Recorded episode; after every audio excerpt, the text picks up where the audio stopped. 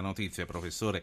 Eh, l'ipotesi che il rapimento in Libia possa essere una ritorsione degli scafisti, questo è uno scenario nuovo che inquieta. Aspettiamo di sapere se ci saranno delle verifiche e riprendiamo da dove ci eravamo lasciati sulle pensioni. Dicevamo che ormai la normativa eh, è molto diversa, tipicamente uno riceve in termini pensionistici quello che ha versato, almeno per gli ultimi anni, eh, visto che appunto c'è stata una gradualità. Il punto uh, che sollevava il, l'ascoltatore era dove si fa la redistribuzione. Ora, intanto dobbiamo ricordare che molte delle persone che ricevono pensioni molto basse sono proprio quelle che sostanzialmente non avevano contributi.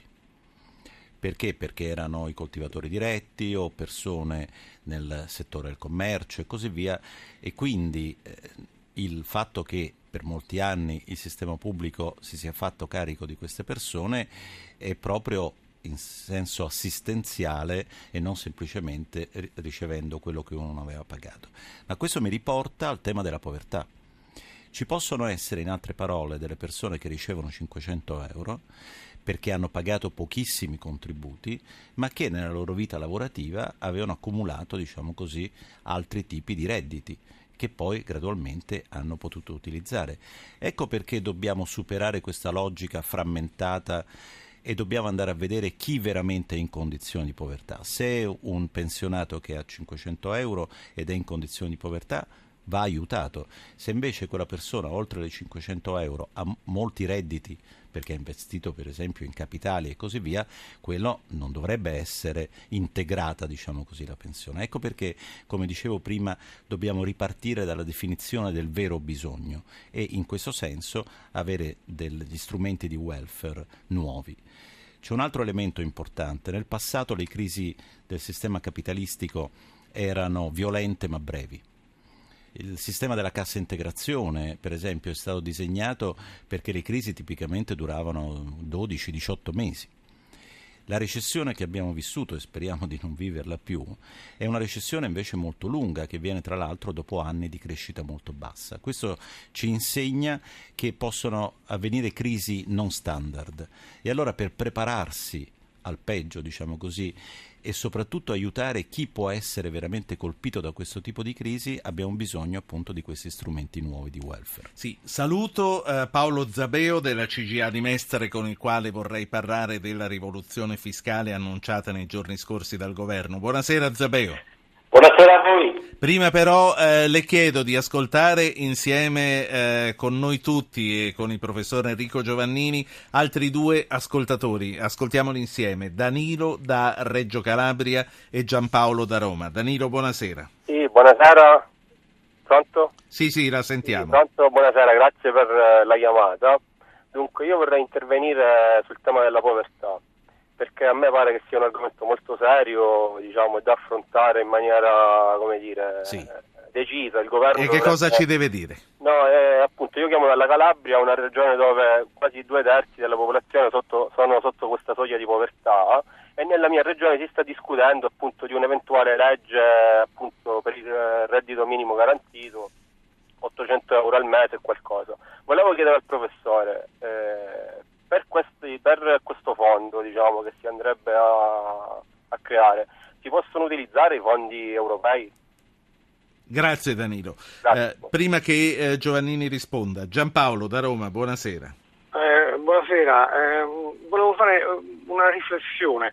Eh, diciamo che oltre a tutto ciò che è successo con la crisi, con l'avvento dell'euro, eccetera, eccetera, quello che um, percepisco e vedo e raffronto rispetto agli altri paesi, l'Italia è l'unico paese che ehm, è il più prolifico nella legiferazione e il più però anche incapace a rispondere ai bisogni della uh, popolazione perché ehm, è anche il più ricco paese eh, di associazionismi di partiti, di sindacati e tutto ciò è la dimostrazione appunto che non è capace poi a portare a compimento eh, ciò che eh, sì. legifera.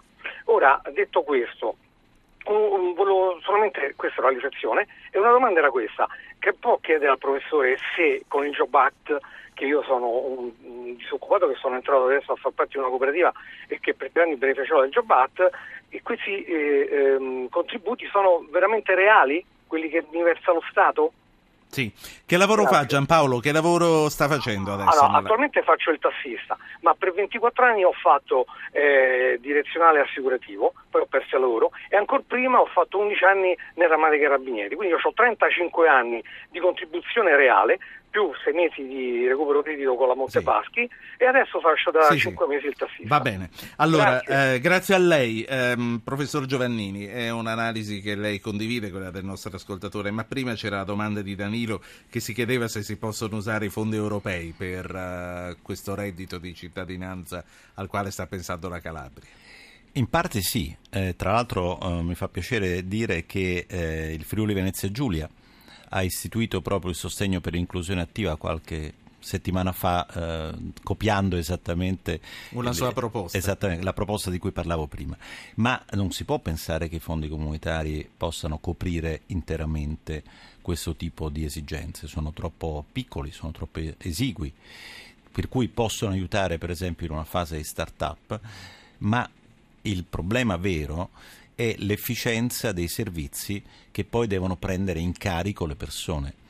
Non si tratta di dare un, un obolo, non si tratta di dare tot euro al mese.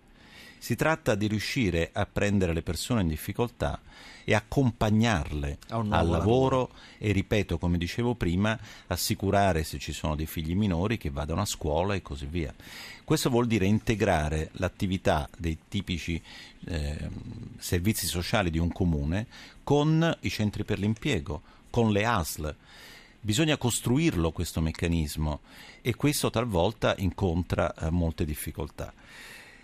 Per ciò che riguarda invece la domanda rispetto alla legiferazione e così via, è indubbio che abbiamo tantissima legislazione ed è una legislazione dovuta spesso all'intenzione di eh, dettagliare molto quello che un dirigente pubblico, per esempio, può fare o non può fare anche perché le responsabilità e la fiducia nei dirigenti pubblici eh, talvolta non è molto elevata.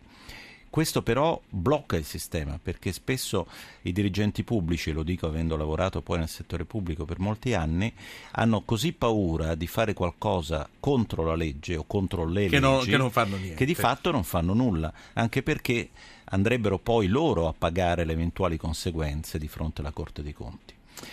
Uscire da questo meccanismo non è facile e, e non abbiamo direi ancora trovato il, il, sistema per uscire da questa iperfetazione allora, vorrei, vorrei, introdurre con lei e con la CGA di Mestre l'argomento delle tasse. Poi eh, ci sono due ascoltatori Angelo e Raimondo chiedo a loro di avere un po' di pazienza. Prima di arrivare alla rivoluzione fiscale annunciata dal governo prima di arrivare a Paolo Zabeo della CGA di Mestre ascoltiamo insieme i titoli di Sky TG24 il 17enne è trovato sgozzato nel Pesarese sotto torchio da ora i due giovani albanesi conoscevano la vittima all'origine del delitto forse motivi passionali. L'Italia deve riconoscere legalmente le unioni gay dopo il ricorso presentato da tre coppie omosessuali arriva la condanna della Corte di Strasburgo. Intercettazioni su Borsellino Crocetta chiede 10 milioni di danni all'Espresso, anche dalla Procura di Caltanissetta assicurano la telefonata non è agli atti. Italiani rapiti per il governo libico e una vendetta dei trafficanti di migranti. Gentiloni incontra l'inviato ONU e ammonisce prematuro dare interpretazioni politiche. In Italia ogni anno 33 nuove droghe in circolazione dopo il caso del sedicenne morto in discoteca Riccione a Schetti G24, la testimonianza di chi lotta in prima fila. AIDS in Francia il primo caso al mondo di regressione del virus è una ragazza seropositiva dalla nascita e da 12 anni senza cure, cauti gli esperti. Di questo, come vi dicevo, ne parleremo domani. Allora, la rivoluzione delle tasse annunciata eh, sabato da Matteo Renzi. L'anno prossimo la casa, fra due anni gli imprenditori e poi la revisione delle aliquote. Sempre per fare zapping, vedo in questo momento l'apertura totale a tutta pagina della pagina online del giornale che dice tasse il 70% degli italiani non crede ai tagli di Renzi. Paolo Zabeo, eh, CGA di Mestre, eh, la, questa rivoluzione, eh, come era, vogliamo chiamarla così, come era abbastanza prevedibile, ha avuto l'approvazione di Confindustria. Voi avete fatto qualche proiezione sulla ricaduta attesa per le imprese, quelle grandi e quelle piccole? No, nel senso che quello, la cosa che ci interessa particolarmente è quello capire dove troverà i soldi eh, il Premier Renzi, questo governo per appunto dar luogo a questa rivoluzione copernicana in materia di fisco. È chiaro che se troverà le risorse per fare questa operazione entrerà nella storia perché 50 miliardi di tasse nel giro di eh, tre anni, più o meno da qui alla fine della legislatura, sarebbe praticamente un'operazione unica diciamo così, dal, dal, dalla Repubblica, dall'inizio della Repubblica ad oggi. Ovviamente c'è qualche perplessità, noi l'abbiamo sollevato perché non basta solo l'annuncio, dovrebbe anche dire il Premier dove troverà, in particolar modo dove andrà a tagliare la spesa pubblica, perché di questo si tratta, visto che è un paese ancora che ha una crescita molto molto contenuta, la situazione lo sappiamo dei nostri conti pubblici, in particolar modo il rapporto deficit-PIL da margini di manovra molto ristretti, per cui insomma, gran parte di questi 50 miliardi dovranno saltare fuori da una razionalizzazione del, delle uscite della pubblica amministrazione. Quindi siamo curiosi di capire dove eh, questo governo andrà a parare. Sì. Facendo però curiosi anche... e scettici, facendo eh, comunque dando, facendo un atto di fede, pensando che si possano trovare. Lei pensa che sia la strada giusta? Ma obiettivamente sì, nel senso che questo paese ha bisogno di ridurre le tasse perché il carico fiscale per coloro che le tasse le pagano è troppo eccessivo e questo ovviamente penalizza l'economia e in particolar modo questi timidi segnali di ripresa sono fortemente condizionati da un carico fiscale che è troppo eccessivo. Va anche riconosciuto, perché è giusto essere critici con il governo Renzi, ci mancherebbe, però insomma va anche riconosciuto che ci sono dei segnali importanti che questo governo ha dato, come ad esempio la decontribuzione totale per l'assunzione a tempo indeterminato, gli 80 euro e altre misure sull'IRAP. Però ecco, noi sommessamente ci siamo permessi di ricordare al Premier che nel frattempo che lui è alla ricerca di questi 50 miliardi, che eh, così, il Parlamento farà le riforme e probabilmente l'Unione Europea eh, ci, dirà, me, ci, dirà, sì o no sull'eventuale sì. flessibilità del, di questi conti pubblici, entro la fine dell'anno per eh, diciamo così, eh, contenere, o meglio affinché non scattino le cosiddette clausole di salvaguardia, il governo dovrà trovare quasi 19 miliardi di euro. Quindi non per sì. diminuire le tasse, ma perché queste non aumentino, altrimenti dal primo di ottobre avremo un aumento delle accise sui carburanti, perché sempre dal primo ottobre probabilmente se non si trovano questi soldi avremo un aumento degli acconti IRPEF e IRES e addirittura dal primo di gennaio scatterà sì. un aumento dell'IVA e una diminuzione delle detrazione delle contribuzioni in capo ai contribuenti. Senta. Quindi benvengano eh, diciamo così, questo taglio del patto, nel frattempo però ricordiamo che deve trovare anche quasi 19 miliardi da qui alla fine dell'anno. Ecco, ultima cosa, eh, Zabeo, come sta andando con l'annosa questione dei pagamenti della pubblica amministrazione? I tempi sono stati recuperati rispetto a quando questo era uno degli highlights? Guardi, va riconosciuto che dal governo Monti, il governo Letta e il governo Renzi sono stati fatti dei grossi passi in avanti, cioè tutti hanno messo in campo numerosissime risorse e il problema praticamente è stato affrontato e aggredito.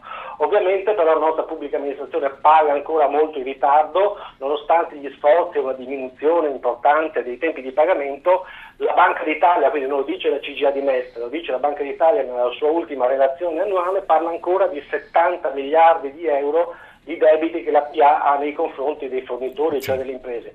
Quindi il problema c'è, esiste ancora, bisogna aggredirlo e soprattutto bisogna Grazie. che la pubblica amministrazione rispetti le disposizioni, le direttive europee in materia di pagamento. Grazie a Paolo Zabeo, Grazie CGA di Mestre.